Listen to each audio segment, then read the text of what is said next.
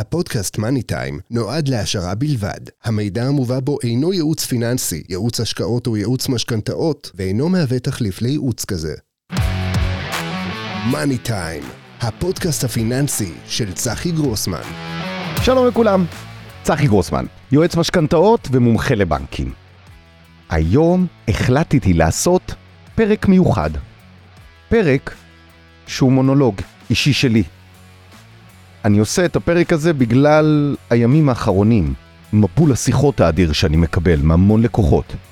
בעצם אנו נמצאים היום, היום יום חמישי, ה-עשרים ושלושה לשני, השבוע עלתה הריבית, בפעם המי יודע כמה בשנה האחרונה, והריבית היום במשק עומדת על ארבע נקודה עשרים וחמש, וריבית הפריים על חמש נקודה שבעים וחמש. זה לא משהו כל כך דרמטי העלייה האחרונה, אבל זה משהו שהוא מצטבר. משהו שאני מרגיש שהלקוחות שלי, זה כבר מתחיל להיות עול כבד עליהם, וטלפונים, אנשים אחרים שמדברים. אז היום אני לא מדבר על משכנתה חדשה. היום אני מדבר אליכם, אל מי שכבר לקח משכנתה. מי שחי עם המשכנתה הזאת והתייקרה לו מאוד, או שלקח אותה רק בשנה, שנתיים האחרונות, או שלקח אותה בשנים האחרונות, זה לא משנה את העובדה שלכולכם המשכנתה התייקרה. ולא רק היא, עוד הרבה רכיבים אחרים בתקציב המשפחתי. והטלפונים שאני מקבל, זה קודם כל, מה אפשר לעשות עם המשכנתה? אני רוצה למחזר את המשכנתה, אבל אני מאמין שכולכם רואים מה קורה. כשהריבית קופצת כל כך גבוה, יש קושי רב למחזר משכנתה. כי ממש לא בטוח שזה משתלם לנו לעשות את זה. ההפך, זה יכול לפגוע בנו. ולכן, היום, אני רוצה לשפוך בפניכם את כל האלטרנטיבות וסדרי הפעולה שמשפחה צריכה לעשות כאשר היא רוצה להתמודד עם מה שקרה בשנה האחרונה. ולכן, עלינו לדעת שהכל, הכל, מתחיל מהתקציב של המשפחה.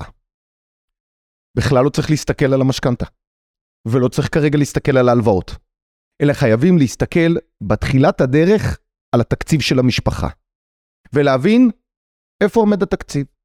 לתקציב תמיד יש שני צדדים, צד אחד של הכנסות, וצד אחד של הוצאות. לא גיליתי לכם את אמריקה. אבל אחד הדברים החמורים ביותר שאני מגלה בתקופה האחרונה, זה שאחד מכל משפחה הוא בת יענה. הוא לא רוצה לדעת, הוא לא בודק, הוא לא מסתכל, הוא לא שואל, ואם מעירים לו, הוא מתעלם. הוא לא עושה את זה מרוע. לא כיף להסתכל על החשבונות בבנק, לא כיף להסתכל בתקופה פחות טובה. ולכן, היום אתם לומדים כלל ראשון. כלל ראשון זה שלפני שבכלל מדברים על מחזור משכנתה, לפני שמדברים על הלוואות, עלינו לשבת ביחד, בין בני הזוג, ולנתח מה עברנו בחודשים האחרונים, ולנתח את ההוצאה החודשית, כמה אנחנו מוציאים, כמה אנו מכניסים, וכמה הדלטה, כמה חסר לנו. אם אנחנו חוסכים, אולי אפשר לחסוך יותר, אבל היום השיחה היא לא לחוסכים. היום השיחה היא לאלה שבגירעון. אז זה נשמע קל, תשבו, תעשו. אז זה אחד הסיוטים הכי גדולים של כל משפחה. לא מסוגלים לשבת. לא באמת. הבעל והאישה פותחים את החשבון בבנק, מוציאים את האקסלים, יושבים, מנתחים. לצערי, זה לא קורה. לא משיגים, לא מצליחים להביא למצב לשבת ולנתח, כי זה לא נעים. זה אפילו חרא, סליחה על הביטוי. זה לפשפש בלא נעים. אז אני מדבר עם לקוחות וחלקם אומרים לי, אני כבר לא פותח את החשבון בבנק. ואחד אומר, כן, אני חושב שזה בערך. אלה תשובות אסון, אלה תשובות שגויות, ואסור להתנהל ככה. אז הנה, טיפ ראשון. גם אני, גם אצלי בבית, יש תזרים של הוצאות והכנסות. אז מה אם אני יועץ פיננסי? למה אני יודע הכל בעל פה? למה אשתי יודעת את הנתונים שבפנים, ולכן חייבים לשתף? אז החלטתי על בשרי לעבור גם תהליך כזה. ולכן, היום אני אתן לכם כלי. אולי שמעתם על האפליקציה הזאת, אבל אחת האפליקציות שנקראת, שהיא טובה לניהול כלכלת המשפחה, נקראת Rise Up. אפליקציית Rise Up, אחד הדברים האדירים שהיא נותנת לנו, היא נכנסת לכל מקורות המימון שלנו, בין אם זה כרטיסי אשראי חוץ-בנקאיים, בין אם הלוואה בבנק הזה, משכנתה כזאת, בסניף הזה, מחברת את כל ההוצאות של המשפחה, ותוך דקות מספר, מוציאה לכם תקציב, תזרים, מה מצבכם? מה ההוצאות הקבועות? כמה אתם מוצאים על ביטוח? אני מבטיח לכם שאם אני שואל כל אחד מכם כמה אתם מוצאים על ביטוח, אין לכם מושג בכלל. כמה עמלות אתם משלמים? אבל לרוץ ולדבר ולגעת במשכנתה, כולם רוצים.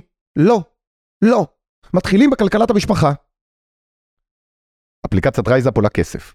אבל חודש ראשון, חינם. ובחודש הראשון מה תקבלו? תקציב. תקציב, אתם לא תאמינו. העיניים שלכם ייפתחו. וואו, כמה אני מוציא על זה ולזה? כמה אני מוציא על זה ולזה? והאפליקציה הזאת מחברת את הבן זוג. היא גם שולחת אליו הודעות שוטפות כמעט ברמה יומית אל הוואטסאפ. ומה הדבר הזה עושה? מחזיר את השליטה אלינו. לוקח את הבת יענה וזורק אותה לפח, ומביא את המציאות מול העיניים. זה הצעד הראשון, החכם והנכון ביותר לעשות לכל משפחה, גם אם אתם חיים בהזיה שהכל בסדר אצלכם ואתם חוסכים. כי לראות מול העיניים את התקציב הוצאות הכנסות בצורה ברורה ומסודרת, זה מושלם. לא תרצו את האפליקציה הזאת אחרי חודש תבטלו, זה לא, יש חודש ראשון חינם. אבל לפחות את התקציב, את התזרים, תראו מול העיניים. הצעד הבא שלנו, בדרך כלל, לכל משפחה, מעבר לסל המשכנתה שיש לה, יש גם סל נוסף של הלוואות שנלקחו. בין אם זה על רכב, ליסינג, בין אם זה הלוואות רגילות, לשיפוץ, לסידור, למינוס. ההלוואות האלה מכבידות מאוד.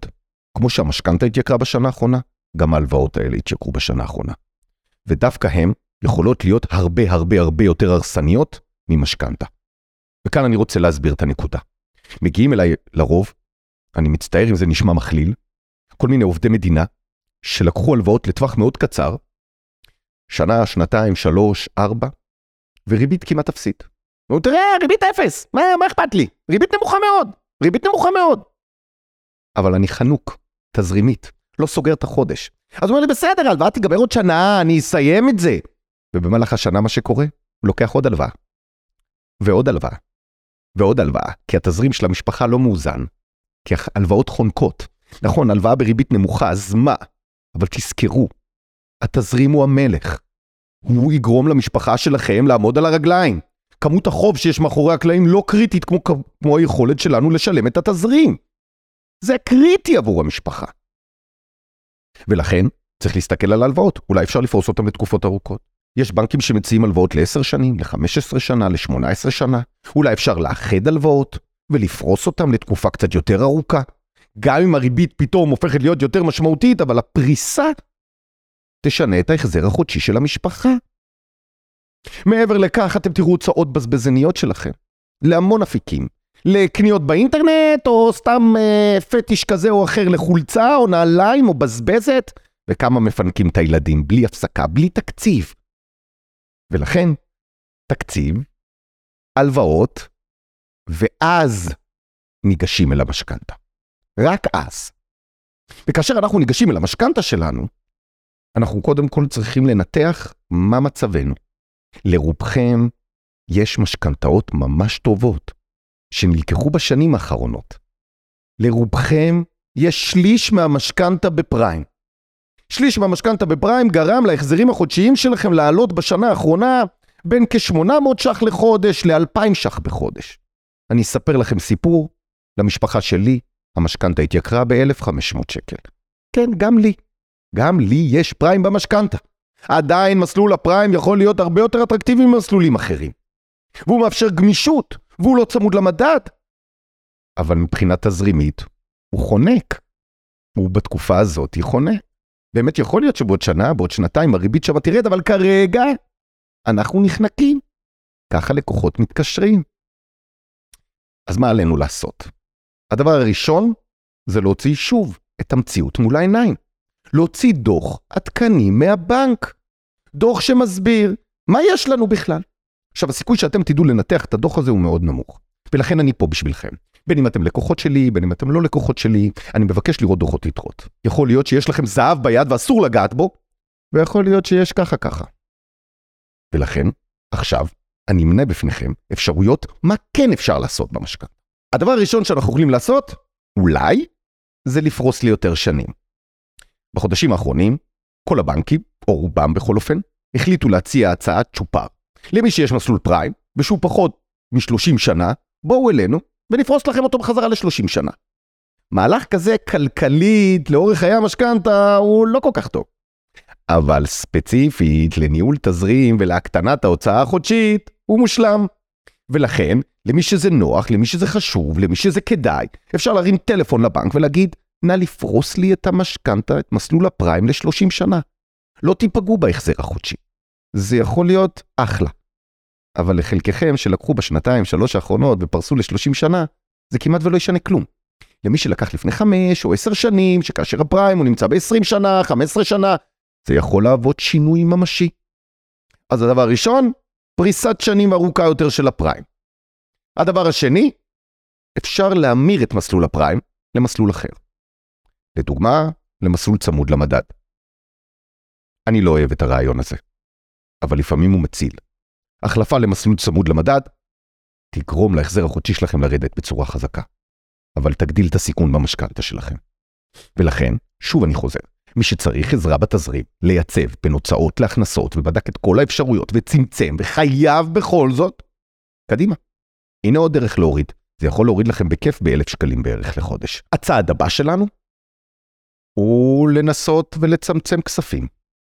אולי יש כספים בקרנות השתלמות, אולי יש כספים שלא עובדים וסתם בעובר ושב, וחבל לשלם ריביות כל כך גבוהות במשכנתה. אז אולי אפשר לצמצם חלק מהחוב. צמצום חלק מהחוב תקטין לכם את ההחזר החודשי. אבל לא גיליתי לכם את אמריקה, ברור, אם היה לי כסף צחי, היינו עושים את זה. כן, אבל לפעמים לאנשים לא מודעים שהכסף שלהם שנמצא בפיקדון, או איפשהו מפסיד כסף, או עושה אחוז, והריבית שלנו עולה חמישה שישה אחוז. אז אין לנו היגיון בלעשות את זה. ולכן אם יש כסף פנוי, הוא לא עובד, כדאי לצמצם איתו משכנתה. הצעד הבא שלנו, הקפאת משכנתה. לצערי הרב, הקפאת משכנתה, חלקכם גיליתם את זה במהלך הקורונה, וחלקכם לקחתם את זה סתם, שלא היה באמת צורך, אבל הקפאת משכנתה לתקופה קצרה יכולה לתת עזרה מאוד גדולה לתזרים. דוגמה. אם לדוגמה לקחנו הקפאת משכנתה לשלושה חודשים, וההחזר החודשי שלנו בימים כתיקונם הוא כ-שישת אלפים שקלים לחודש. אז שישת אלפים שקלים, שלושה חודשים, קיבלנו חמצן לחשבון של שמונה עשרה אלף שקל. עכשיו, מי שקיבל את החמצן הזה אומר, איזה כיף, סגרתי את המינוס. אבל לא, חברים. עליכם להתייחס להקפאה כזאת כשינוי תזרים שנה קדימה. הסבר. שמונה עשרה אלף שקלים, אם נחלק אותם ל-שנים עשר חודשים, נגלה שזה אלף וחמש מאות שקלים לחודש. כלומר, הקפאה של שלושה חודשים מאפשרת לנו שנה קדימה, כאילו אנחנו משלמים משכנתה פחותה ב-אלף וחמש מאות שקלים, במקום שש, ארבע וחצי. האם זה כלכלי? שוב אני חוזר.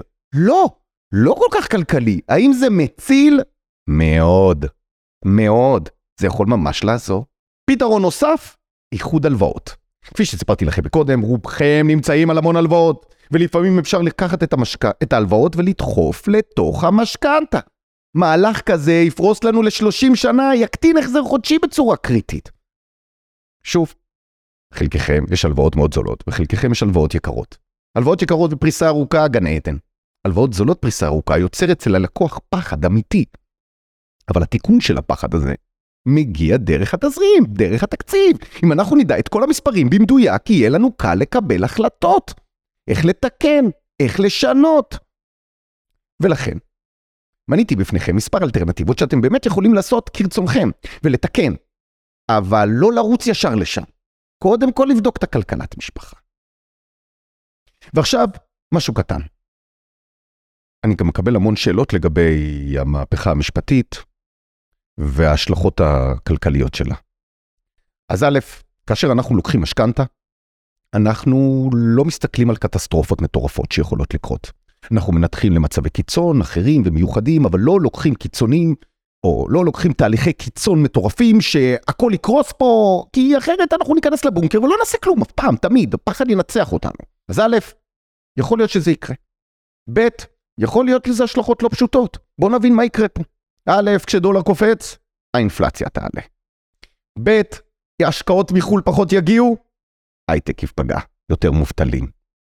יותר מובטלים, פחות רוכשים בנדלן, פחות רוכשים בנדלן, פחות הכנסות ממיסים, פחות הכנסות ממיסים, יותר קשה לממשלה לתת לציבור תמורה, הורדת דירוג בעולם יכול לפגוע במדינת ישראל, שאיגרות החוב שלה יקפצו, וזה כן ישליך ישר על המשכנתה שלנו. אז כן, זה יכול להיות שלילי. כן, אבל אי אפשר להתייחס בלקיחת משכנתה להיבטים של קטסטרופה. האם זה יקרה או לא, אין לי או לכם יכולת באמת אמיתית, לא עברנו קורס נבואה.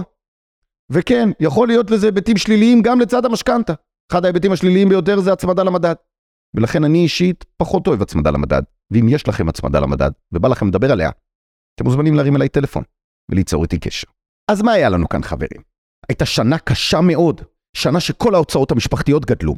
ההוצאות של הסופר, של הדלק, של ההלוואות, של המשכנתאות, הכל התייקר. החוג של הילד, הציפורניים של האישה, החולצה של הגבר, כול, הכל התייקר.